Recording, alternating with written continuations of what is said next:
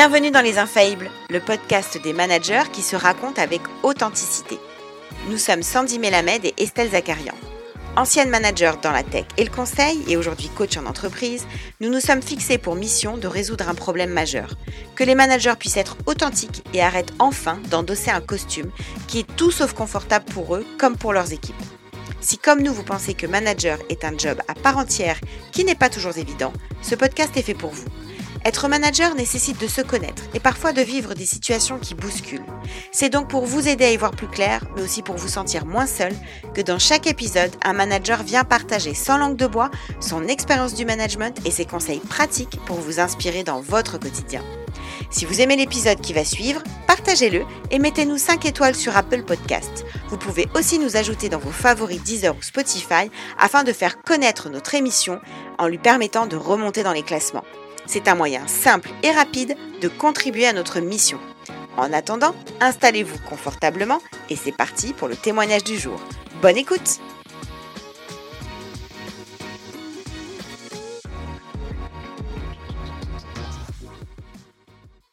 Dans ce nouvel épisode des Infaillibles, nous recevons Nicolas Hénon, cofondateur de Chapter 2, qui propose un parcours d'accompagnement aux entreprises permettant d'aligner toutes les briques de l'entreprise pour répondre aux enjeux people et planète. Pas facile de présenter brièvement le parcours de Nicolas. Cet enfant de la grande distribution, comme il se définit lui-même, a été directeur général Italie, puis directeur général monde de Kiabi. Son titre exact était d'ailleurs directeur général humaniste, ce qui en dit long sur les échanges que nous avons pu avoir. Depuis plusieurs années, Nicolas consacre 100% de sa carrière à la transition écologique, au travers de diverses activités. Il a entre autres travaillé au sein du groupe Boulanger sur la stratégie Planète et a été directeur exécutif de la branche consommation durable et décarbonation au sein de la société d'investissement Créadev. Après de nombreuses années passées en management de business unit et d'entreprise, dans l'accompagnement de transformation, dans l'entrepreneuriat, dans l'investissement à impact, Nicolas est aujourd'hui heureux de dédier sa vie à deux sujets majeurs que sont les hommes et la planète. Avec son entreprise, Chapter 2, il accompagne le deuil du chapitre 1 des entreprises pour co-construire le chapitre 2 qui réconciliera activité humaine, écosystème naturel et prospérité économique. Dans cet épisode, Nicolas nous a fait un énorme cadeau en nous proposant de parler à notre micro d'un sujet qui nous est cher, les émotions dans le management. Malheureusement, ce sujet est encore trop peu abordé en entreprise, alors qu'il a une place centrale, comme l'explique Nicolas, pour qui il n'y a pas de mise en mouvement possible sans partage des émotions. Toujours avec le mot juste, Nicolas nous explique comment accueillir ses émotions et celles des autres libère la confiance et l'audace et permet la prise de décision et la transformation profonde. Bonjour Nicolas, bienvenue dans Les Infaillibles. Bonjour Estelle, bonjour Sandy et heureux d'être dans Les Infaillibles c'est nous qui sommes très heureuses de te recevoir et surtout très enthousiastes à l'idée de faire profiter nos auditeurs de ton parcours et ton expérience. Alors pourquoi je dis ça? Euh, Tu nous proposes d'aborder aujourd'hui un sujet qui nous est très cher et que nous voulions traiter depuis longtemps, c'est le sujet des émotions quand on est manager. Avec Sandy, nous sommes convaincus que savoir bah, identifier ses émotions, les comprendre, s'appuyer dessus, c'est quelque chose qui est extrêmement précieux pour un manager. Euh, pour autant, c'est un sujet qui revient systématiquement dans nos coachings comme quelque chose de difficile pour eux. Et ça, c'est vrai que ce soit dans des échanges qu'on a en individuel ou en collectif avec des groupes de managers. Le hic, c'est qu'il y a beaucoup de fausses croyances autour des émotions. Il y a des peurs, une sorte de méga stress sur le fait de partager ses émotions en entreprise. Et on voit, nous, des qui s'interrogent encore souvent sur l'intérêt, sur la possibilité de se dévoiler ou de montrer ses émotions, et sur comment on va pouvoir aussi accompagner, accueillir les émotions des autres. Et quand on a préparé l'émission avec toi, tu nous as partagé des moments passionnants. Alors on a vraiment hâte de t'entendre sur ce sujet et que tu puisses partager ces expériences afin d'aider nos auditeurs vraiment à déconstruire ces fausses croyances autour des émotions. Est-ce que tu aurais quelque chose à dire là-dessus déjà? Ben, merci d'oser poser ce, ce, sujet. Et c'est vrai qu'on a eu un, bel échange lors de la préparation euh, de ce podcast. Euh, c'est un sujet qui est très peu euh, mis sur la table en entreprise. On, on développera ça ensemble. Et je pense que le, la complexité dans laquelle sont entrées les entreprises depuis quelques années maintenant obligera, je pense, par passer, à passer pardon, par par cette phase de, de traitement des émotions d'entreprise pour réellement pouvoir engager une transformation en profondeur à hauteur des défis à relever. Voilà, donc euh, merci de poser ce sujet. Eh ben, merci à toi. On n'en dévoile pas plus puisque euh, dans euh, les questions qu'on a pour toi, on va traiter de, de la raison pour laquelle c'est important pour toi. Et donc, on commence par nos questions habituelles. Nos auditeurs le savent, on pose toujours trois questions rituelles au début. Et la première, c'est celle-ci, en deux mots, pour eux justement, qui ne te connaissent pas forcément. Est-ce que tu peux déjà te présenter, présenter ton activité actuelle Tu travailles chez Chapter 2, tu es cofondateur de Chapter 2 donc, qu'est-ce que c'est Chapter 2 en quelques mots et qu'est-ce que tu y fais? Et nous parler aussi un peu de, toi et de tes étapes de vie parce que tu as été DG notamment de Kiabi. Donc, voilà, on te laisse te présenter déjà. Bon, je vais essayer d'être bref. Donc, je m'appelle Nicolas, moi j'ai 49 ans, je suis marié et j'ai deux filles et très heureux sur le plan perso. Côté professionnel, ce que, ce que je peux vous poser au-delà de raconter tous les métiers que j'ai pu faire divers et variés, je suis un enfant de la grande distribution. Euh, j'ai vécu euh, euh, trois, trois décennies et trois bascules de vie. la première décennie, j'ai démarré à la sortie de, mon école de commerce en, grande distribution, dans diverses entreprises. Et cette décennie, je l'ai intitulée le Forest Gump de la grande distribution, tout simplement parce que je, je, je, me contentais de faire tous les métiers qu'on me proposait de faire sans trop réfléchir, et je faisais plutôt très bien ces métiers. Euh, d'où la référence à Forrest Gump, mais j'étais globalement coupé de, de, de, mes émotions et coupé de d'une raison d'être euh, et d'un pourquoi je faisais ces métiers en fait tout simplement. Je les faisais, je les faisais bien. Voilà ça s'arrêtait là. À l'issue de cette décennie euh, euh, vécue dans diverses entreprises hein, pas que Kiabi euh, j'ai eu la chance d'entamer une deuxième décennie que j'ai intitulée euh, CEO humaniste. Donc j'ai eu la chance de de me voir proposer d'aller ouvrir en tant que DG Kiabi au Portugal et, euh, et, ensuite de passer quatre années euh, chez Kiabi en Italie et ensuite euh, six années en tant que, que, leader monde de, de Kiabi.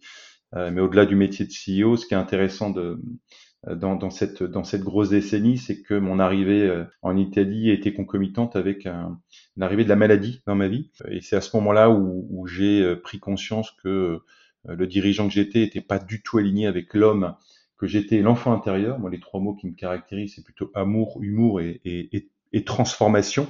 Et je vivais pas du tout ça en fait dans mon job. Et, euh, et cette maladie qui m'a mis face à un mur de d'effondrement de tous mes repères de, de pouvoir, gloire, argent, eh bien m'a obligé de, de, de, de, faire un pas de côté, donc une bascule. Et euh, j'ai travaillé un, euh, pendant quelques années accompagné en gestalt thérapie, mais également lors d'un cursus Toscane qui permet de se transformer pour transformer le monde. Et j'ai pu faire ce gros réalignement et, et, et, oser lâcher prise complètement dans ce job de DG et du coup de tomber dans le processus de l'entreprise libérée, donc il n'existait pas encore à l'époque en, termes de, dénomination, mais bon, euh, voilà, et, d'oser vivre pleinement ce job. Et lors de la dernière année de mon mandat chez Kiabi, j'ai vécu ma troisième bascule, donc je suis tombé sur le rapport Midos, on y reviendra peut-être après, hein, qui travaillait sur les limites d'une croissance infinie dans un monde de ressources finies. Et là, j'ai décidé d'intégrer le sujet planète au sujet people et euh, en le démarrant chez Kiebi, mais également euh, euh, au départ de Kiebi, d'entamer ma troisième décennie que j'ai décidé de consacrer 100% à la transition écologique au travers de diverses activités avant de créer Chapter 2, donc une école qui s'appelle Les Nouveaux Géants. J'ai travaillé un peu au sein du groupe Boulanger pour écrire la stratégie planète. J'ai co-créé une start-up avec quelques camarades qui s'appelle Moom pour euh, optimiser le gisement qui est dans les placards et, non utilisé. Et puis j'ai passé également deux années et demie dans un, dans un fonds d'investissement, un très joli fonds à impact, où je dirigeais la branche euh, consommation durable et, euh, et décarbonation. Voilà. Et puis l'été dernier, gros, gros break parce que beaucoup de fatigue. donc deux mois pour aller à la rencontre du vivant en France. Et, et j'ai pris conscience qu'en fait que j'avais besoin de faire un dernier gros alignement et de, de me consacrer à 100% à moi-même et, et, et, à une activité euh, qu'on a co-créée avec Michael qui s'appelle Chapter 2, voilà, qui est une entreprise, qui est un écosystème, qui n'est pas une entreprise. Donc, euh, Michael est mon associé, on est associé par le P du Purpose. Donc, on n'a pas créé une entreprise standard, donc on veut créer un écosystème d'indépendants euh, réunis autour d'une conviction, d'un engagement et d'une offre. Et notre offre, on en reparlera peut-être un peu plus tard, hein, c'est on a créé un parcours d'accompagnement d'entreprise qui permet d'aligner toutes les briques de l'entreprise, pas simplement le business model, euh, pour répondre aux enjeux euh, people et planète. Donc voilà un peu le, parcours. J'espère que j'ai pas été trop long. Non, c'était parfait. Donc là, tu es pas associé de Chapter 2. combien tu as managé jusqu'à combien de personnes, notamment quand tu étais chez Kiabi, par exemple?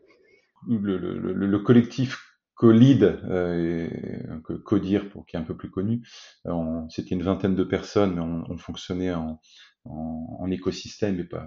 il y avait du management direct certes. Donc le dernier gros écosystème que j'ai managé c'était 20 personnes et à l'époque chez Kiabi on était à peu près euh, à peu près 10 000 personnes. Et euh, oui, ça fait ça fait une grosse équipe. et donc, c'est quoi être un bon manager pour toi? Euh, L'élément qui me vient à l'esprit euh, après ces, ces 20 années de, de, de management, euh, aujourd'hui, j'ai le recul et peut-être la maturité pour dire qu'un bon manager, pour moi, c'est quelqu'un qui crée les conditions du vivant. une fois que j'ai dit ça, je vais, je vais approfondir un peu. Euh, J'aime bien faire le parallèle de, du monde de l'entreprise au monde de la forêt, en fait, tout simplement, qui est un écosystème magique à observer. Et, euh, et je, je, je, travaillais à rendre euh, le management chez Kiabi proche euh, du, du, vivant dans une forêt, en fait. Et dans un écosystème tel, tel qu'une forêt, il y a le biotope et le biocénose. Et le biotope, c'est euh, ce qui permet justement le, au biocénose de vivre. Le biotope, c'est la température, c'est l'humidité, c'est l'air, c'est l'eau. Euh, et, le biocénose, ben, c'est l'ensemble des êtres vivants qui évoluent dans, dans cette forêt. Et on, pour moi, on passe beaucoup trop de temps à essayer de faire courir euh, euh tous, tous vivants dans l'entreprise, tous ces, si je fais la comparaison, tous ces animaux dans la forêt, plutôt que de créer les conditions qui vont permettre justement à ces êtres vivants bah, de, s'épanouir, euh, d'oser, de, de s'exploiter, de collaborer, de, s'exprimer, pardon, de, collaborer, etc. Donc pour moi, un bon manager, c'est quelqu'un qui va passer plus de temps à créer les conditions euh, de l'oser être dans l'entreprise, créer les conditions de l'autonomie, créer les conditions de, l'audace, euh, de la responsabilité, pour que pour que l'ensemble des collaborateurs de l'entreprise prennent des décisions éclairée et, euh, et créatrice de valeur. Donc, euh, donc le bon manager, c'est celui qui passe plus de temps à créer les conditions du vivant dans l'entreprise. Voilà. Et qu'est-ce qui te rend le plus fier dans ton rôle de manager? Ce qui t'a rendu le plus fier? Pareil, je, je, vais répondre assez spontanément sans, sans, trop réfléchir pour vous livrer ce qui est dans, ce qui est dans mes tripes. Euh, c'est toutes les fois où j'ai pu euh, voir des collaborateurs euh, faire leur bascule d'authenticité faire leur bascule euh, d'audace et donc faire leur bascule de, euh, de, de, prendre des décisions qui étaient profondément euh, utiles à la fois pour l'entreprise et pour le monde et créatrices de valeur et économique, humaine et, et environnementale. Et, c'est vraiment ça, c'est c'est de, de, de, voir toutes ces bascules humaines qui ont pu avoir lieu parce, parce qu'on avait créé les conditions de, de, ces bascules qui ont généré des, des, vrais épanouissements de collaborateurs euh, dans, leur job, en fait. C'est ça. Quand je t'entends, Nicolas, euh, rien que dans ton introduction, voilà, j'entends déjà l'importance des émotions euh, dans tout ton parcours, puisque tu parles de, lâcher prise, d'oser vivre pleinement son job, d'oser être. Et c'est des termes qu'on n'a pas l'habitude d'entendre quand on demande qu'est-ce qu'un bon manager. Et, et, du coup, je pense que ça va faire directement écho à ce dont on va parler aujourd'hui pour personnellement, et je pense, je parle aussi pour Estelle, notre plus grand bonheur. Tu disais au tout début que le sujet des émotions était un sujet très peu mis sur la table des entreprises. Toi, tu as souhaité justement aujourd'hui euh, le mettre en lumière dans, dans cet épisode. Pourquoi? Pourquoi tu as choisi euh, qu'on parle de, de ce sujet? Et pour préciser exactement la question que tu avais envie qu'on se pose, c'est comment on s'appuie sur ces émotions pour enclencher euh, les mises en mouvement profondes dans l'entreprise? J'ai envie de partager une anecdote en fait. Le, ma, vie, elle est faite de, plusieurs mots en fait, de, et elle est faite de, valeurs, de chances, de travail, de rencontres, de, de synchronicité et de sérendipité. Et c'est sur des derniers mots que j'ai envie de, partager une expérience qui m'a fait prendre conscience de la puissance des émotions, en fait, tout simplement.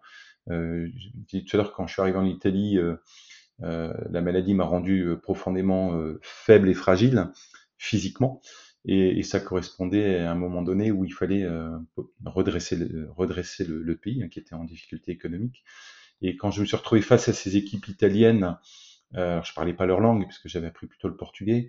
Euh, j'avais bien lu les, les, différents éléments économiques, euh, que ce soit le PNL ou le bilan, qui, qui, qui mettaient bien en avant le fait qu'on était euh, gravement malade. Et, euh, et, je me suis trouvé face à ces équipes dans, dans un niveau d'énergie qui était bien, bien, bien, bien loin de ce que j'avais pu euh, avoir en termes d'énergie des, années précédentes. En fait, j'étais faible. Et, et, la seule chose qui me restait, c'était de partager à ces équipes toute l'émotion qui était en moi, d'arriver dans cet état face, face à cette situation de, où ils m'attendaient en tant que, en tant que sauveur et, et porteur de décision.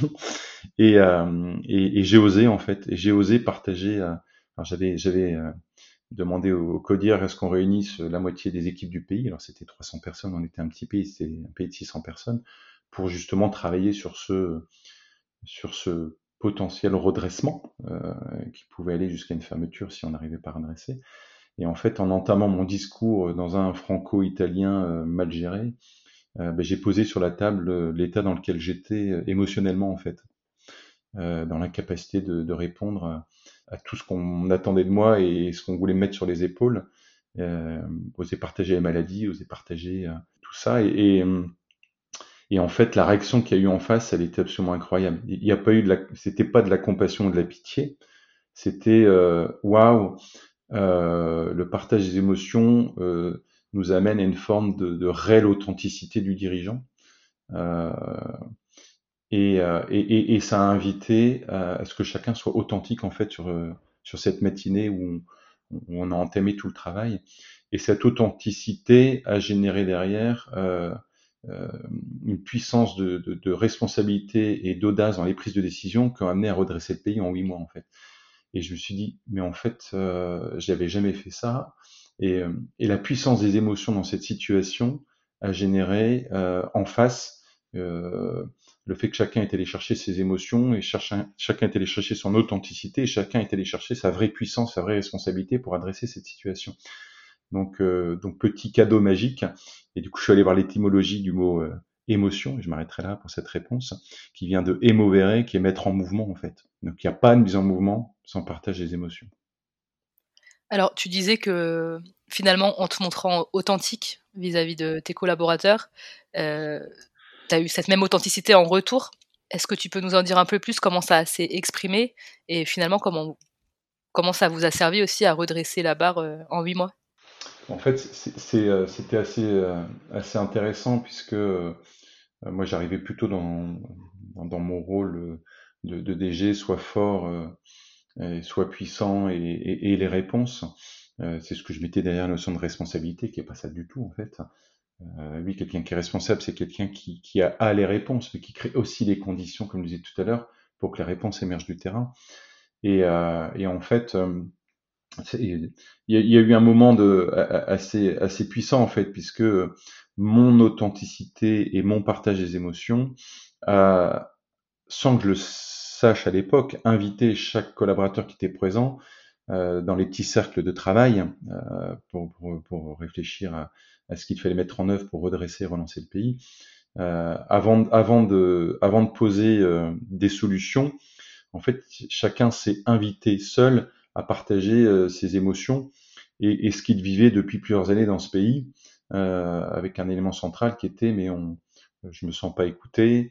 Euh, on essaie plein de choses euh, sur un mode photocopieuse qui ne fonctionne pas, euh, photocopieuse du modèle français qui ne fonctionne pas en Italie.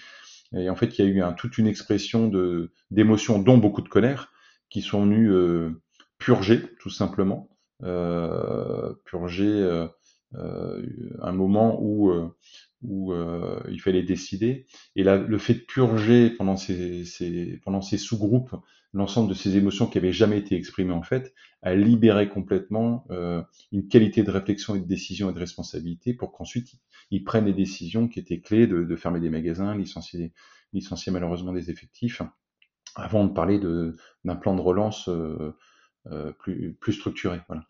C'est ça, que, ça que ça a généré derrière dans les sous-groupes. Ok, donc ça a permis finalement à chacun d'exprimer ses émotions pour dans un deuxième temps pouvoir vraiment, euh, j'allais dire, euh, passer à l'action, en tout cas travailler sur le fond avec, euh, avec l'esprit libéré. Enfin, c'est ce que, c'est ce que j'entends dans ta réponse. Ouais, c'est exactement ça. Et, et, ce processus, je l'ai redécouvert après dans, dans, dans, le parcours Toscane. Donc, parcours Toscane, c'est un parcours qui a été créé par Christophe Lubian et Jacques Santini, hein, comme je disais en introduction, qui un, un, parcours qui dure six fois trois jours étalé sur un an et demi hein, qui a pour objet de travailler sur sa propre transformation au service des transformations qu'on mène autour de soi. Et il y, a, y a, quelques outils, dont un outil central qui est le RSN, donc euh, ressenti, sens, mouvement, et, et qui aide à travailler ce processus, qui est celui que j'ai vécu par sérendipité et, en Italie. Hein, c'est il n'y a pas il a pas de mouvement structuré puissant sans passer préalablement par une étape d'écoute des ressentis et du sens profond. Donc, en quoi ça vient toucher profondément dans mes valeurs. Et c'est ce qui s'est passé dans les sous-groupes en Italie. Hein, ce que les gens exprimaient quand ils disent je suis en colère, c'est une émotion, c'est un ressenti. Et, et, je me sens profondément pas écouté, ça vient toucher une valeur de confiance. Euh, et, en fait, il y a eu des RSM naturels qui se sont faits dans, dans les sous-groupes et qui ont permis une mise en mouvement euh, engagée et responsable. Donc, ressenti, sens, mouvement. Donc, ça veut dire qu'aujourd'hui, tu systématises cette purge finalement, parce que là, ce que tu nous disais, c'était que par sérendipité, euh, tu as pris conscience de l'importance des émotions euh, dans ton rôle de manager finalement même si je suis sûre que tu avais déjà ça en toi avant, mais en tout cas, c'est voilà, c'est l'histoire, le déclic à ce moment-là. Mais ensuite, comment t'as, alors, euh, j'allais utiliser un mot que, que tu vas pas du tout aimer, j'en suis sûre, j'allais dire comment t'as automatisé ça? Donc ça va pas du tout avec les termes des émotions, mais en tout cas, comment vraiment euh, tu l'as utilisé de manière plus consciente, en fait. comment une fois que tu as eu cette prise de conscience, as vraiment, euh, tu t'es vraiment appuyé, tu t'es vraiment nourri de tes émotions et puis de celles de tes collaborateurs ou de, de, tes équipes. Mmh le, mot automatisé, je mettrai en parallèle le mot euh, rigueur en fait. Euh, en fait, j'ai un membre du corps qui était cassé, que j'ai dû rééduquer. Et euh, donc, il a fallu beaucoup d'entraînement et beaucoup de rigueur. C'est ce que tu mets peut-être derrière le mot automatisé. Donc, oui, au début, je me suis invité fortement, si c'est pas forcé, à, à, respecter ce processus en fait, que ce soit en one-to-one avec mes équipes, que ce soit dans des codires, que ce soit même dans des conventions à 1000 personnes, hein, ce, ce, ce, processus tête cœur trip ou RSM, euh, je l'ai systématisé euh, en, en, mettant beaucoup de rigueur dans la manière de le vivre euh, et, et d'exigence. Pour rebondir sur le mot automatisé, alors maintenant ça devient quasiment un acte réflexe, mais, euh, mais j'ai dû remuscler ce, ce, ces, deux muscles de, du ressenti et, de la valeur profonde. Donc euh, slash émotion, euh, pour, pour que ça redevienne un élément clé d'un processus d'accompagnement euh, du collaborateur. Alors, tu peux nous dire concrètement ce que ça donne Justement, tu parles de one-one, où tu utilises ce process. Euh, concrètement, ça donne quoi? Comment c'est un one-one euh, avec Nicolas? C'est euh, J'aime bien le mot rencontre en fait, euh, plus que d'entretien. ça va de soi que dans le domaine professionnel, quand on, quand on pose une rencontre individuelle avec un, avec un membre de son équipe, qui en général est mensuel, euh, pour, pour, faire un point d'étape, dans le passé, euh, c'était essentiellement consacré sur qu'est-ce que tu as délivré, qu'est-ce qui, qu'est-ce qui te reste à délivrer, quoi, globalement. Euh, et en fait, je me suis rendu compte qu'au fil de l'eau, euh, consacrer un temps de, de purge était euh, d'une utilité absolue pour générer, générer derrière la bonne mise en mouvement. Euh, enfin, j'aime bien revenir au, au, sens des choses en fait. Maintenant, c'est on fait pas un entretien individuel hebdomadaire, mensuel, trimestriel, enfin peu importe, ou, annuel si c'est l'évaluation annuelle, parce qu'il faut remplir un document et parce qu'il faut le faire. Dans ce cas-là, il faut surtout arrêter de le faire. Et juste reposer le sens du pourquoi en fait. Qu'est-ce que je viens chercher? Qu'est-ce que le collaborateur vient chercher en fait? Il vient chercher euh, bah, tout comme être humain euh, de l'énergie de la confiance de la visibilité du soutien du challenge de l'exigence de la responsabilité. Et, euh, et ça se fait pas simplement en remplissant une checklist ou simplement en faisant un listing de ce qui a été fait et ce qui reste à faire l'individu qui vient c'est un homme c'est une femme qui vit et qui vit d'abord d'émotions avant d'agir et réciproquement son action génère des émotions donc si on n'adresse pas ça, globalement, on est, on est à côté de la plaque après dans, dans la capacité à, à mettre en, en, mouvement euh, avec efficience. Le, et l'enjeu derrière, je le rappelle, hein, c'est qu'il y ait des décisions qui soient prises euh, qui, créent, euh, qui créent de la valeur économique, humaine, environnementale et financière. Donc cet entretien, il est clé et il est majeur. Euh, et donc du coup, tout simplement, moi, moi plutôt que de démarrer euh, mes entretiens individuels par, par du mouvement, euh, ben, je pose toujours les mêmes questions. Déjà, un, comment ça va? En écoutant réellement, et pas simplement ça va, ça va et toi? Ah ben super, si ça va, ça va. Alors du coup, on peut démarrer. Euh, de creuser de pourquoi ça va, ne serait-ce que poser une question à pourquoi. Quand tu dis que ça va, pourquoi tu dis que ça va Voilà, simplement oser approfondir. Et puis derrière, euh, il y a quelques, quelques questions magiques hein, qui sont qu'est-ce qui est facile pour toi en ce moment, qu'est-ce qui est difficile, qu'est-ce qui fait sens en ce moment pour toi, qu'est-ce qui fait pas sens? Donc facile, difficile, c'est le moteur ressenti, émotion. Qu'est-ce qui fait sens, pas sens, c'est le moteur valeur, hein, qui vient toucher les valeurs profondes. Et, et, et, de laisser le temps de, de réponse et de travail de ces, de ces questionnements, en fait, avant de passer à, bah, aux questions de mise en mouvement euh, euh, plus liées euh, au métier ou la zone de responsabilité du collaborateur. Donc, euh, je passe donc du coup d'abord par ces étapes de questionnement. Et sur une heure, parfois ça dure 10 minutes, parfois ça dure 45 minutes. Mais les 15 minutes qui restent sont d'une efficacité absolue. Euh, merci de rendre très concret ce moment du one-one parce que c'est, je, suis sûre que ça va parler à beaucoup de nos auditeurs. Euh, pourquoi il y a plein d'éléments que tu donnes et je vais, je voudrais revenir dessus, euh, qui font vraiment écho à ce qu'on entend au quotidien. La première chose que tu disais, c'était effectivement un one-one. si c'est juste pour remplir une checklist, ça sert à rien.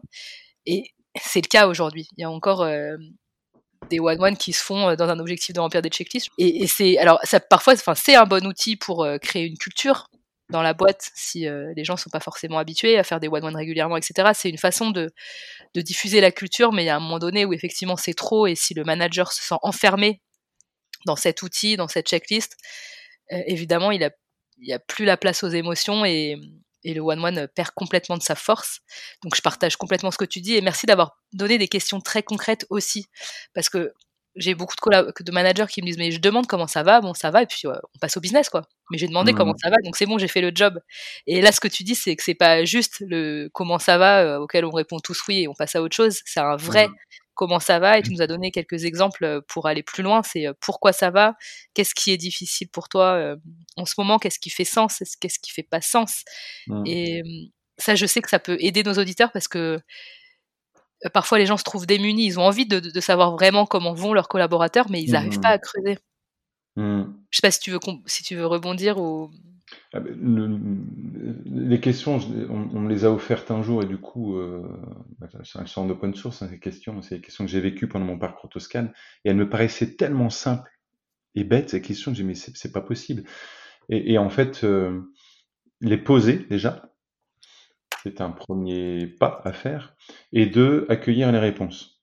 Et là, c'est compliqué, parce que quand vous ouvrez la boîte de ces questionnements, ça s'entend que vous acceptez d'ouvrir la boîte des réponses. Et, euh, et, j'ai mis un certain temps à avoir la bonne posture pour écouter, en fait.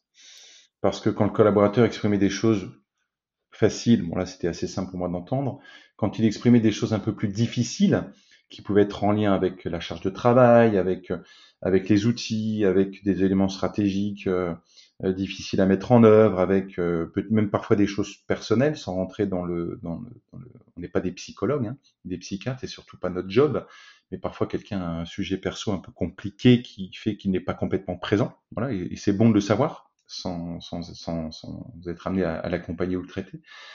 Eh quand on entend ce genre de choses, ou quand on les sent plus profondément, euh, les collaborateurs vous livrent des choses qui font pas sens sur, sur, sur les valeurs, sur, sur les postures, sur les process de décision, sur, euh, sur la stratégie, euh, ben, il faut être capable de l'accueillir en fait, sans, euh, sans se justifier, sans essayer d'apporter de réponse à des questions qui n'ont pas été posées, juste accueillir. Et en fait, je me suis rendu compte que simplement accueillir la réponse à une question qui a été posée, bah, c'est faire 51, euh, voire même plus du chemin euh, de, mise en mouvement du collaborateur en fait. Et, on peut compléter éventuellement ces questions faciles, difficiles, sans pas sens par une dernière question, c'est de quoi tu as besoin en fait. Et, euh, ça libère profondément le, manager qui, 9 fois sur 10, face à des réponses qui vont être posées sur, aux questions faciles, difficiles, sans pas sens, euh, plutôt que d'essayer de rentrer dans des justifications ou d'apporter des réponses à des questions qui n'ont pas été posées, ben, juste poser cette question de quoi tu as besoin euh, face à ce qui a été partagé avant de, avant d'aborder euh, le sujet de des livrables du mois à venir ou, des chantiers en cours, etc. Donc il y a cette notion de poser des questions et adopter une vraie posture d'écoute dans l'empathie, dans la bienveillance et dans l'exigence. Donc là, ce que j'entends, c'est que cette posture d'écoute dans l'empathie, c'est entre autres euh, ne pas justifier, ne pas apporter de solution. Mm. est-ce qu'il y a d'autres éléments que, que tu voudrais apporter justement? Parce que tu sais, ce qui est difficile, c'est justement d'avoir cette posture d'écoute quand tu ouvres la boîte des réponses. est-ce qu'il y a d'autres éléments que tu peux nous donner sur la posture à avoir justement pour accueillir ces émotions mmh. Ça veut dire quoi accueillir? C'est même chose, on revient sur ce que je dis tout à l'heure, on est, je dis on, je, j'ai été élevé moi à, écouter avec mes oreilles hein, un système scolaire euh, dans lequel j'ai vécu, euh, même, même en école de commerce et dans mes premières années de boulot. L'objectif, c'était d'écouter. Et, euh, et j'ai rarement appris à écouter avec mon cœur, avec mes tripes.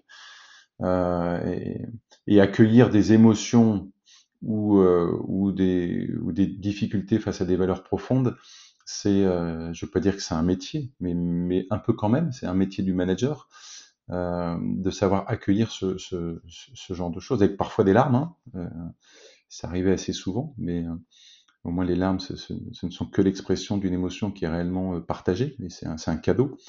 Et accueillir ça sans, sans fuir le regard, sans, sans fuir l'attention, ou partir dans l'humour, ou, euh, ou partir dans, dans, dans l'expression de solution alors qu'il n'y a rien qui a été demandé.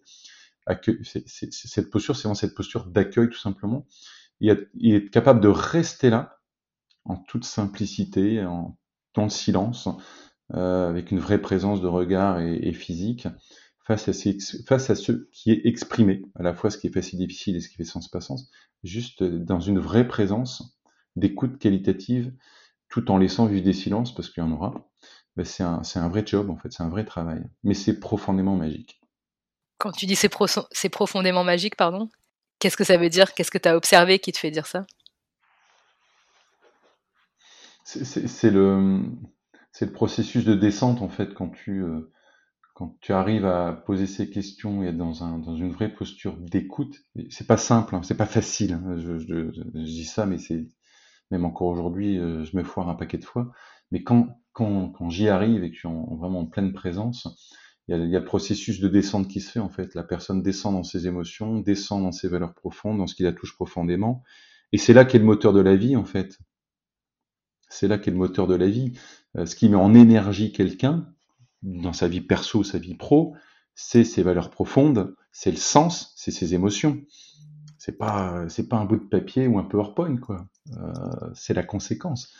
Et, euh, et euh, c'est en ce sens que c'est magique. Et quand tu vois ça, tu, tu, le sens et tu le vois quand ça se passe.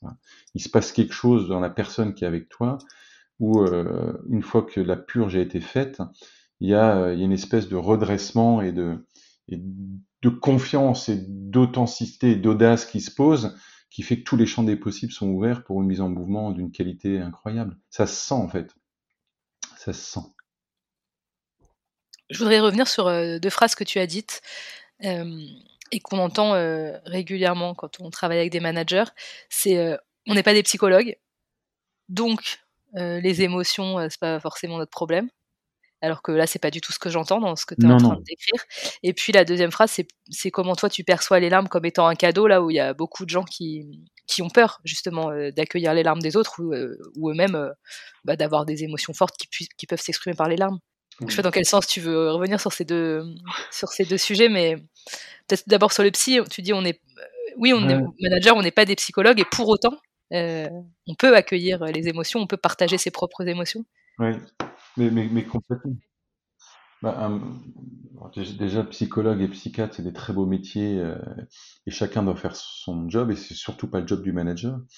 Mais euh, il m'est arrivé à quelques reprises, alors pas, pas 50 fois, mais en 20 ans, quelques reprises quand même, d'avoir quelqu'un qui, à un moment donné, en face de moi, a posé un, un sujet euh, qui était qui basculait très fortement dans le, dans le, dans le personnel et le privé. D'accord? Alors, dans le privé, pardon, pas le personnel. Et, euh, et là, euh, bah, charge à moi et au manager de dire, écoute, là, on est sur un sujet qui, qui est privé. Là, je, en tant que manager, c'est pas, pas mon domaine et l'entreprise n'est pas le lieu pour traiter ça. Euh, et peut-être juste poser la question, est-ce que tu as quelqu'un qui t'accompagne là-dessus? Voilà. Et ça, s'arrête là. Et, et c'est là où, où c'est surtout pas au manager de, de d'essayer de, de, de, creuser ce sujet et de rentrer sur ce sujet. Si, si on est dans le domaine du privé et, euh, et du profondément douloureux ou, fracturé ou, autre, voilà. il faut savoir s'arrêter. Voilà. je rassure, hein, ça se présente pas à chaque rencontre, hein, mais c'est arrivé. Et c'est là où il faut avoir l'intelligence émotionnelle et intellectuelle pour se dire c'est pas mon job et oser poser la question tout simplement est-ce que cette personne a quelqu'un pour être accompagné et, euh, euh, concernant les larmes pourquoi tu disais les larmes c'est un cadeau? Bah, parce que encore une fois le bah, il y a quatre émotions majeures hein, la joie la tristesse la colère et la peur. Euh, on les vit toutes ces émotions. Enfin foncièrement il n'y a pas un individu dans le monde qui passe pas par ces quatre émotions euh, dans l'heure ou dans une journée. Et, euh, et, euh, et, le corps n'est que l'enveloppe qui exprime ses émotions. Et euh, ça peut être un sourire, ça peut être un rire, ça peut être un mouvement, ça peut être un, saut en l'air, ça peut être des larmes. On les accueille toutes, enfin tous ces mouvements, pardon, sauf les larmes. Bah non, accueillons-les aussi. C'est le même cadeau qu'un sourire, qu'un fou rire ou, ou quelqu'un qui saute en l'air ou qui vous fait un gros hug parce qu'il y a une émotion forte. Et, et, ces larmes, c'est un, un cadeau, parce que quand quelqu'un ose pleurer, on a tellement euh, d'interdits autour de ce sujet de pleurer, c'est qu'il se sent dans une zone de confiance absolue pour, pour laisser exprimer ça. Et moi, je préfère savoir quand un collaborateur est en, en difficulté euh, face à un sujet euh, qui génère de la, tellement de peur et tellement de tristesse que, que les larmes en viennent, euh, je préfère le savoir avant de l'envoyer au front, parce que souvent, c'est des gros sujets à fort enjeu pour lui et l'entreprise et toutes les parties prenantes. Moi, j'ai la même, euh, la même vision que toi dans le coaching, c'est-à-dire souvent, effectivement, les, les gens qu'on accompagne manifestent euh, leurs émotions et ça peut passer par des larmes. À ce moment-là, effectivement, je sens la confiance de l'autre et souvent, c'est un tournant important du coaching. Donc, pour moi, c'est un signal super positif du fait qu'on progresse, en fait. Ah, c'est clair. C'est clair, faut pas que les gens pleurent à chaque fois, parce que sinon. Ah, évidemment. non, mais ça peut arriver, il y a un souci dans l'entreprise, du coup. Mais non, non, c'est clair que c'est un, point de bascule dans la relation, clairement. Oui, si je peux me permettre, il y a les larmes euh, qui font référence à une forme de confiance parce que ça veut dire que la personne s'autorise à se montrer vulnérable et telle qu'elle est. Euh, il y a aussi les larmes qui euh, finalement sont une forme de débordement lié à une une véritable difficulté dans l'entreprise et c'est souvent ce à quoi les managers sont confrontés, c'est que lorsque quelqu'un face à eux pleure, c'est que peut-être il y a tout un cheminement et des difficultés qui se sont passées avant et qu'ils n'ont pas adressées. Et que là, c'est le trop plein pour le collaborateur. Tout à fait. Et j'en viens justement à la, la, difficulté pour le manager d'être dans l'accueil euh, sincère et véritable que tu évoques, euh, de l'écoute auprès euh, des équipes, d'être dans cette forme d'écoute active et, et, cette forme, moi j'appelle ça le, c'est pour moi c'est une des dimensions du management euh, que j'appelle management compassionnel, management par la compassion, qui est ne serait-ce que d'écouter, c'est déjà aider l'autre. Et tu as parlé hein, de faire redescendre. Il y a une magie dans le processus qui s'opère parce que tu as permis cette purge avant d'aller dans le mouvement. Certes, c'est magique, c'est beau, mais comment tu fais quand dans l'entreprise, au-dessus de toi, tes boss ne sont pas du tout comme ça avec toi, ne sont pas du tout comme ça dans l'absolu et ne comprennent pas que toi, en tant que manager, tu prennes ce temps d'écoute et d'attention de tes équipes et que tu ne te focalises pas uniquement sur les KPI, les chiffres, le résultat. Combien de fois, moi, j'entends euh, des personnes me dire, mais tu sais, dans ma boîte, c'est pas le monde des bisounours. Tu sais, dans ma boîte, je peux pas faire ça parce que mon boss, il me demande que les chiffres. Et si moi, je fais ça auprès de mon équipe, ben, j'aurai pas les résultats à lui annoncer après. Et c'est moi qui me fais taper dessus. Euh, c'est une métaphore évidemment, enfin c'est une image, ils ne se font pas taper dessus. Qu'est-ce que tu peux dire, toi? Toi qui as été à des postes de très haut niveau, c'était peut-être plus facile pour toi d'être dans cette posture, mais pour les autres, tous les middle managers? C'est un, très bon sujet que tu poses. Une chose est sûre, c'est que la transformation d'une entreprise sur tous ces sujets de, de management, donc de posture, d'organisation, de, de liberté, responsabilité, de bienveillance, exigence, sont profondément possible si le leader protège, enfin lance, protège et incarne ces thèmes. C'est plus simple. Lance, comme euh, tu peux nous redire, lance, protège et incarne. Et incarne. Donc oui, je lance le fait qu'à partir d'aujourd'hui, euh, euh, on autorise trois petits points, je, je, protège cela et, et je l'incarne aussi. C'est beaucoup plus simple quand c'est comme ça. Il y a, il y a beaucoup d'exemples d'entreprises où c'est le cas, où ça existe. Euh, et, il y a beaucoup d'exemples qui ont été donnés dans, les ouvrages de, de, de Isaac Guest, de Frédéric Laloux, euh, d'Alexandre Gérard et d'autres, hein, mais et, euh, et, pas que dans ces ouvrages d'ailleurs. Donc ça existe. Maintenant, c'est pas le cas de toutes les entreprises. Moi, j'ai deux invitations du coup. La première, c'est pas parce que je le vis pas au-dessus que je peux pas le vivre à mon niveau. Tout à fait d'accord. non, mais d'autant plus. D'autant plus que que si on suit la logique de, de notre échange depuis le début, euh, libérer les énergies dans ces équipes, c'est libérer euh, l'audace, libérer euh, euh, la puissance et, et, donc libérer aussi la performance. Et ça, je peux le dire en l'ayant constaté et travaillé pendant 20 ans. Et donc, à un moment donné, le leader qui est au-dessus, si lui n'a pas cette posture, euh, va tôt ou tard voir les performances en œuvre. Et donc, tôt ou tard, s'interroger sur comment tu fais. C'est arrivé. Donc, ça, c'est le premier point. Deuxième point, ça coûte rien pour l'avoir fait aussi, euh, parce qu'on a tous à un moment donné un leader dans sa vie, quelle que soit la forme, ça peut être un conseil de surveillance, c'est ce qui était mon cas, euh, d'oser à un moment donné faire vivre ce processus à son leader, même si de prime abord, il n'est pas comme ça. Donc ça m'est arrivé de, avec mon, président, mais également avec mon conseil de surveillance, de poser des RSM. Hein. Après, ça joue, ça joue pas, peu importe, mais au moins le c'est posé et testé. Donc, euh, mes deux invitations, c'est de vivre pour soi et ses équipes, et c'est euh, d'oser euh, le poser avec son leader aussi à un moment donné sur un format. Enfin, ça coûte rien de poser la question comment tu vas, qu'est-ce qui est facile, difficile pour toi en ce moment? Et s'il dit ça te regarde pas, ça te regarde pas, et puis voilà, au moins, c'est essayé. Mais il faut pas oublier que, encore une fois, il faut désacraliser ça. Enfin, tout, tout, tout manager est un individu qui est passé par là où vous êtes chacun passé en entreprise. Personne n'était nommé DG à 18 ans, euh, on avoir créé sa propre boîte, quoi. Donc ils ont tous vécu ça et tout individu est fait de chair et d'émotion. Donc euh, euh, ça coûte rien d'essayer.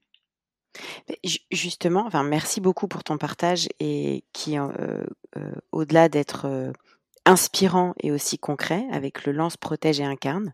Je pense que ces trois mots, euh, si on peut les faire résonner et, les répéter euh, aux euh, directeurs et managers qui nous écoutent, ça pourra les guider et les aider. Tu viens de dire quelque chose qui, qui m'interpelle, en tout cas qui m'intéresse. Euh, juste peut-être avoir ton avis dessus, peut-être que tu n'en as pas. Tu viens de dire personne n'est déjà à 18 ans à moins d'avoir créé sa boîte, donc il est passé par un parcours qui fait que lui aussi a vécu des émotions ou elle a vécu des émotions, etc. Nous, on a, euh, on accompagne euh, des, des entreprises où justement le DG, c'est celui qui a créé la boîte. Mmh. Euh, et c'est celui qui n'a pas eu de rôle modèle. C'est celui qui n'a pas eu d'expérience avant. Qu'est-ce que tu conseilles à ce type de, fondateur? Ah, Alors, j'ai pas de conseils à lui donner, plutôt des invitations. S'il si, si, si, a créé quelque chose, c'est que déjà c'est quelqu'un de profondément audacieux, d'intuitif, euh, avec une vraie capacité à oser le nouveau.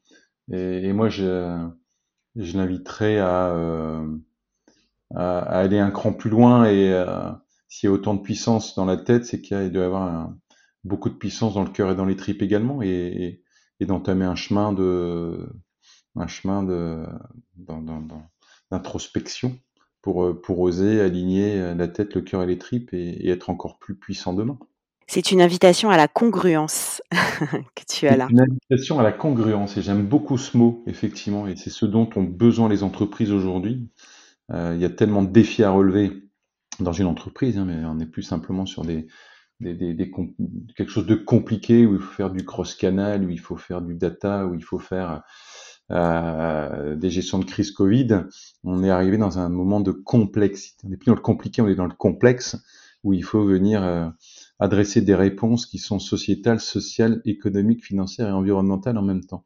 Donc plus il y aura d'alignement et de congruence dans les postes, dans, le, dans, dans l'être des dirigeants, tête, cœur, trip, eh ben, potentiellement, plus il y aura de congruence également dans la capacité à aligner toutes les briques de l'entreprise pour répondre à ces, ces, défis majeurs euh, auxquels elles sont euh, confrontées. Tu peux nous donner ta définition de la congruence, Nicolas? La congruence, c'est... Euh, quand toutes les pièces du puzzle sont tellement bien euh, imbriquées et alignées que l'image euh, qui ressort du puzzle est, profondément magnifique et visible de toutes et tous, sans s'en rendre compte. Dans ce que tu dis et dans la manière dont tu le fais, ça a l'air euh, facile, c'est pas le terme, mais comme tu en as conscience, ça a l'air très clair pour toi comment tu vas faire. Est-ce que tu as quand même eu des difficultés à mettre tout ça en mouvement avant que tu sois dans cette dynamique-là avec Chapter 2 et ce que tu proposes à tes clients, mais quand tu étais dans ces moments difficiles? Mmh, moi j'ai tout vécu, hein. j'ai vécu des moments de, crise profonde, j'ai vécu des moments de stabilité, des moments de, croissance absolue.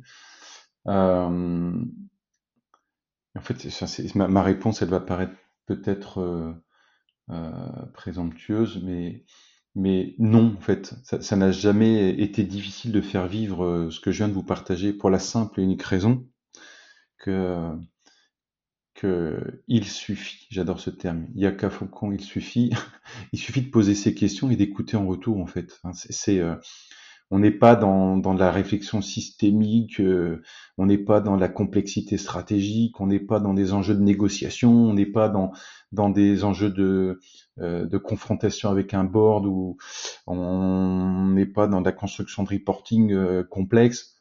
On est dans le vivant en fait et, et à chaque fois, chaque fois que ce soit en individuel, en petit collectif ou en très grand collectif, on l'a fait aussi dans des conventions à 1500, 2000 personnes, quand on pose ces questions, à un moment clé de l'entreprise ou clé de l'individu, derrière, il y a un magique, il y a un alignement qui se fait et une mise en mouvement juste qui se fait. Donc, euh, désolé, désolé de ma réponse qui, qui peut s'attendre à peut-être à autre chose. Non, non, euh, le vivant, c'est simple en fait. Hein. faut juste euh, oser poser la question et prendre cette posture d'écoute. Alors là, tu dis que c'est simple et tu nous dis: «Je peux même le faire» ou «On l'a fait, je l'ai vécu dans les conventions à 1000 personnes». Concrètement, comment tu as fait? Le on le pratique encore aujourd'hui, hein, euh, quand on accompagne une entreprise, il y a un enjeu majeur, hein, qui est, euh, euh, qui est de s'assurer qu'il y a la bonne stratégie, qu'il y ait la bonne vision, qu'il y ait les bonnes les bons collaborateurs, les bonnes mmh organisations donc on fait pas juste ça pour s'amuser en fait et, et se dire bah tiens on va aller parler d'émotions parce que c'est sympa, c'est à la mode et euh, Bien sûr, mais quand je, je me souviens quand on avait préparé le, le, l'émission, tu, tu nous avais euh, partagé un moment qui avait été assez fort euh, chez Kiabi, justement sur l'après. Tu avais eu cette, ce moment où tu avais partagé tes émotions et tout le monde avait pu partager ses émotions et s'était mis en mouvement pour travailler. Mais derrière, concrètement, tu as dû dérouler euh, euh, bah, un plan de, de, réactivation de ce qui se passait en, Italie et autres. Et, mmh. et, concrètement, ça a peut-être pas toujours été facile et pour autant, tu as, as, réussi de ce que j'entends là, puisque tu dis, bah non, avec des conventions de 1000 personnes, même ça, c'est simple, on peut le faire. Oui, le, le, processus, c'est un processus euh, qu'on reproduit et il vient pas de moi, hein, quelque chose que j'ai découvert dans, le parcours Toscane.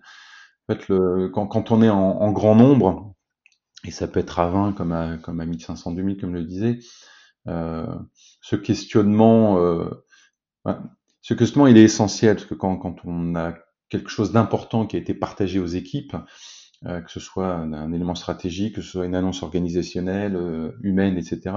Derrière, forcément, ça génère quelque chose dans, le cœur et dans les tripes de la personne. Et ça, il faut aller le chercher. Il faut aller le chercher parce que c'est le moteur de la mise en mouvement derrière. Et euh, 9 fois sur 10, on annonce des choses et on se barre. non, ça, c'est, une erreur profonde euh, avec un risque derrière de, désengagement parce qu'il y aura de l'incompréhension, de l'émotion ou, euh, ou du désengagement parce que pas en lien avec ses valeurs. Et donc le, le principe euh, qu'on a reproduit et qu'on continue aujourd'hui, c'est euh, dès qu'on travaille un sujet important avec un collectif, euh, une fois que le, sujet a été annoncé, derrière on, on, passe par un questionnement en sous-groupe, donc sous-groupe de 5, 7, 10 personnes, autour des questionnements. elles sont un peu plus nourri que ce questionnement, mais ça reste autour de ce questionnement. En fait, difficile, sans passant ses besoins, face à ce qui a été annoncé le, le, petit collectif euh, qui dure, euh, qui peut durer euh, une demi-heure, une heure, euh, s'interroge euh, sur ce questionnement, d'abord en mode individuel, et ensuite, une fois qu'ils se sont mis en groupe de 7-10, chacun exprime ce qu'il a, ce qu'il a à partager au collectif. Donc, pour moi, ce qui est facile, difficile, ce qui fait sens, pas sens, c'est mon besoin. Et, et, le reste du collectif écoute et accueille surtout pas débattre. Et, si à l'issue du témoignage d'une personne, quelqu'un a envie de faire un feedback, il peut, on ne rentre pas dans un processus de débat et autres. Donc euh, l'idée, c'est de en faire une purge express de chaque individu dans ce collectif. Et une fois que ces sous-groupes ont été faits, eh bien derrière, on se remet en, groupe de 20, 30, 40, 100 ou plus, et, euh, et on ouvre un cercle de parole à celui ou celle qui a envie de, poser au milieu du cercle ou ce qu'il a partagé en sous-groupe, ou quelque chose qui a émergé euh, dans, le sous-groupe et qui l'a touché profondément. Voilà, et, ce processus de, de, purge individuelle, sous-groupe et collectif, euh, c'est un vrai processus qui permet d'adresser euh, de manière assez rapide, même si, c'est du temps, hein, parce que entre la réflexion individuelle, le sous-groupe et le collectif, ça peut prendre deux heures. Euh, mais c'est deux heures d'investissement essentielles pour allumer les bons moteurs de mise en mouvement derrière. Quand tu dis euh, allumer les bons moteurs euh, de réinvestissement derrière, comment tu utilises Alors, Comment tu t'appuies bah, sur ce qui aura été dit?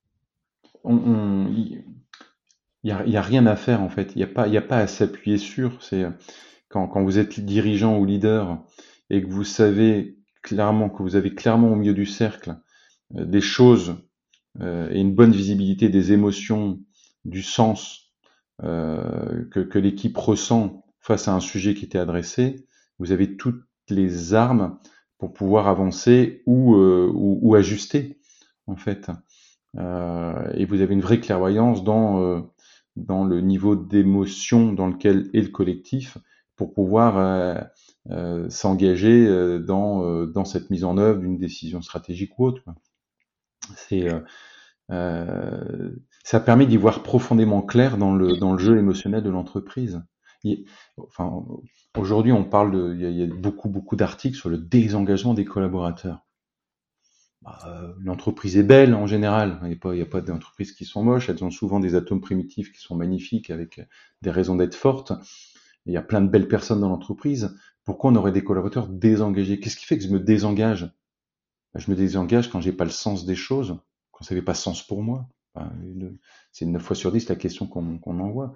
Et quand vous avez accès à ces émotions et à ce sens de manière tout à fait transparente de la part de vos équipes, vous pouvez voir clairement si la manière dont, vous dirigez l'entreprise et, si la stratégie, elle est, elle est ajustée euh, par rapport au, corps social de l'entreprise.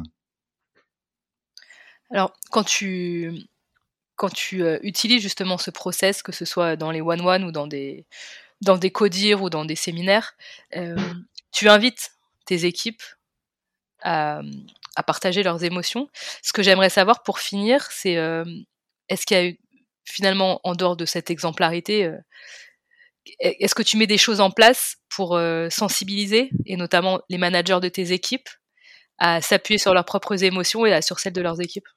Ou est-ce que cette exemplarité est suffisante et, euh, non, ça suffit à les convaincre? Non, non, elle, est, elle est, euh, l'exemplarité, elle est libérante.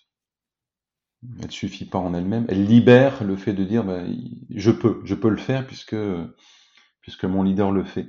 Par contre, derrière, je, disais, je le disais, il y a, il y a, quand même une éducation, une rééducation euh, du muscle à faire. Donc, donc, euh, moi, j'ai invité euh, profondément les, les, membres de mes équipes à suivre, euh, à suivre un parcours de, développement personnel, quel qu'il soit, euh, pour, pour réapprendre à travailler ce muscle de, de la connaissance de soi, de l'introspection, de, le muscle des émotions, le muscle de l'écoute également. Voilà.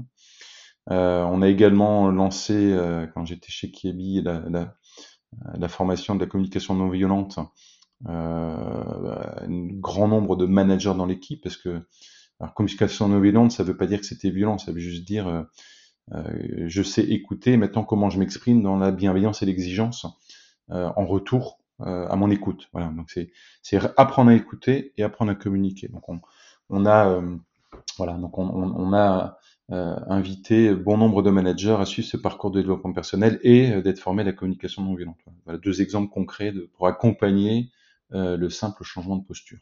Merci beaucoup Nicolas. Euh, nous arrivons en fait au terme de cet échange sur les émotions. Euh, je me permets de tenter une synthèse de tout ce qu'on vient de se dire. on aime bien faire ça. Je ne sais pas si je vais bien le faire, donc je t'inviterai à me compléter et à amender ce que je vais dire si tu veux appuyer sur un élément particulier. mais j'ai vraiment pris du plaisir, hein, qui est une émotion, à écouter tout ce que tu nous as dit sur ce sujet, sur la puissance des émotions qui doit s'appuyer sur l'authenticité parce que dans l'émotion, quand elle est exprimée, purgée, il y a une mise en mouvement qui va pouvoir s'opérer. Et sans ça, il n'y a pas de mise en mouvement dans l'entreprise. Ça demande de la rigueur et de se forcer à remuscler euh, ce, cette puissance qu'on a intérieurement pour permettre à chacun de d'être congruent, de s'aligner entre la tête, le cœur et les tripes, euh, parce que il faut que ça devienne en fait une forme de réflexe pour tous les managers et toutes les personnes dans l'entreprise. Et de manière très concrète, euh, tu invites finalement les personnes qui nous écoutent, notamment lorsqu'elles dirigent euh, une équipe ou une entreprise, à lancer le sujet, à annoncer qu'elles vont protéger leurs équipes et à l'incarner au quotidien tu invites aussi nos auditeurs à avoir une posture d'écoute, d'écoute active, qui est simplement là pour accueillir les émotions. Et là, le processus, comme par magie, va s'opérer, ce processus de mise en mouvement. Et de manière on va dire plutôt pratico-pratique, de travailler déjà sur l'exemplarité du manager, l'exemplarité du dirigeant par rapport à comment lui accueille les émotions des autres et comment est à l'écoute des émotions des autres, mais aussi de se muscler par du développement personnel ou aller sur travailler sur des formations comme la communication non violente, chose qui a déjà été abordée plusieurs fois dans nos épisodes avec d'autres interviewés. Est-ce que j'ai bien résumé euh, en mode très synthétique tout ce qu'on vient de se dire. Bah, j'ai envie de te dire merci pour la qualité de l'écoute et du coup la qualité de synthèse. Pas mieux.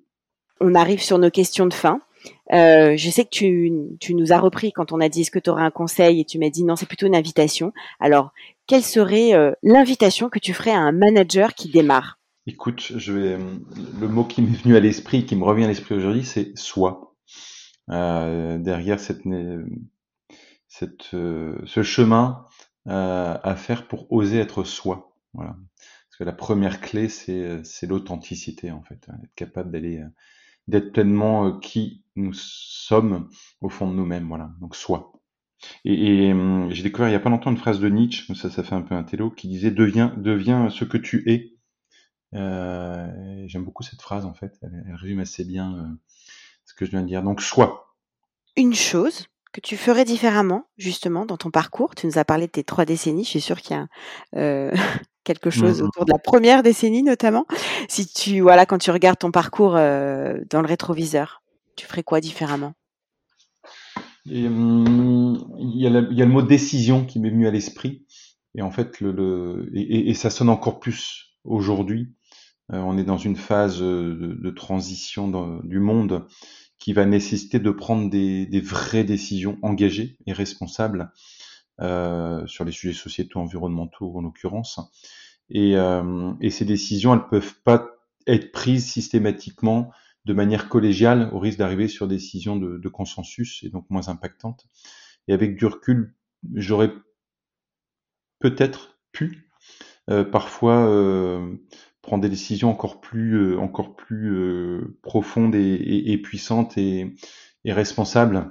Parce que c'est aussi le rôle du dirigeant, en fait. Il n'y a pas euh, celui qui dirige, c'est celui qui donne la direction. Et parfois, il n'y a que le dirigeant pour, pouvoir poser une direction. et, et c'est aussi son rôle de, de, prendre des décisions seul, parce que, en ayant écouté l'écosystème, ça va de soi. Mais, mais de poser des décisions engageantes, responsables, et euh, avec du recul, il y en a une ou deux que j'aurais euh, aimé prendre de manière un peu plus euh, puissante. Voilà. Et enfin, euh, quelle euh, source d'inspiration pourrais-tu partager avec nos auditeurs euh, Ça peut être un livre, une vidéo, un podcast, en dehors du podcast Les Infaillibles, évidemment. Qu'est-ce que tu leur conseillerais comme lecture, par exemple? Euh, j'ai deux, trois livres que moi qui m'ont marqué. Euh, bah, le premier, comme ça je boucle la boucle, c'est La vie secrète des arbres de, de Peter Allen Ben. Euh, voilà, qui était un livre très intéressant sur comment comment vivent les, les, les arbres. Euh, il y a un livre qui m'a marqué qui s'appelle La logothérapie de Victor Frankl et l'importance du ah sang. dans le vivant. Voilà, on a beaucoup parlé de sens aujourd'hui.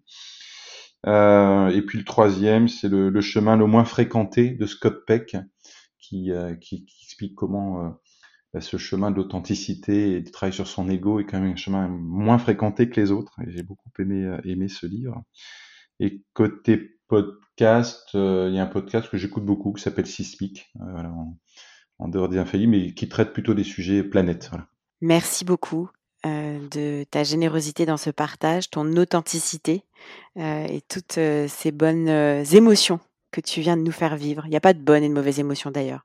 Toutes ces émotions que tu viens de nous faire vivre en t'écoutant, j'ai beaucoup de gratitude pour ma part. Sandy, peut-être quelque chose à ajouter? Pas mieux. pas, pas, mieux, mieux. j'ai pris beaucoup de plaisir. J'adore enfin, j'adore ce sujet et je suis hyper heureuse qu'on puisse, qu'on puisse parler de ce sujet-là à nos auditeurs. Et, euh, et, pour reprendre ce que tu disais au début, hein, je, suis, je suis heureuse qu'on puisse contribuer à mettre sur la table euh, ce sujet dans les entreprises, à notre échelle, notre petite échelle. Et merci de nous avoir euh, proposé de le faire aujourd'hui au micro des Infaillibles. Eh bien, merci Stella et merci Sandy pour cet espace euh, de, de, de, paroles authentiques et libres et, et, de plaisir. Merci à toutes les deux. Merci et plein de bonnes choses à Chapter 2. merci. À bientôt. À bientôt. À bientôt. Cet épisode vous a plu? À vous de jouer maintenant. Pour cela, rien de plus simple. Ajoutez-nous dans Apple Podcasts, Deezer ou Spotify dans vos émissions préférées. Mettez-nous un like ou un commentaire sur les réseaux sociaux. Et surtout, si vous voulez une équipe de managers au top dans votre boîte, demandez à votre RH de nous appeler et partagez notre épisode avec vos collègues. À bientôt sur les Infaillibles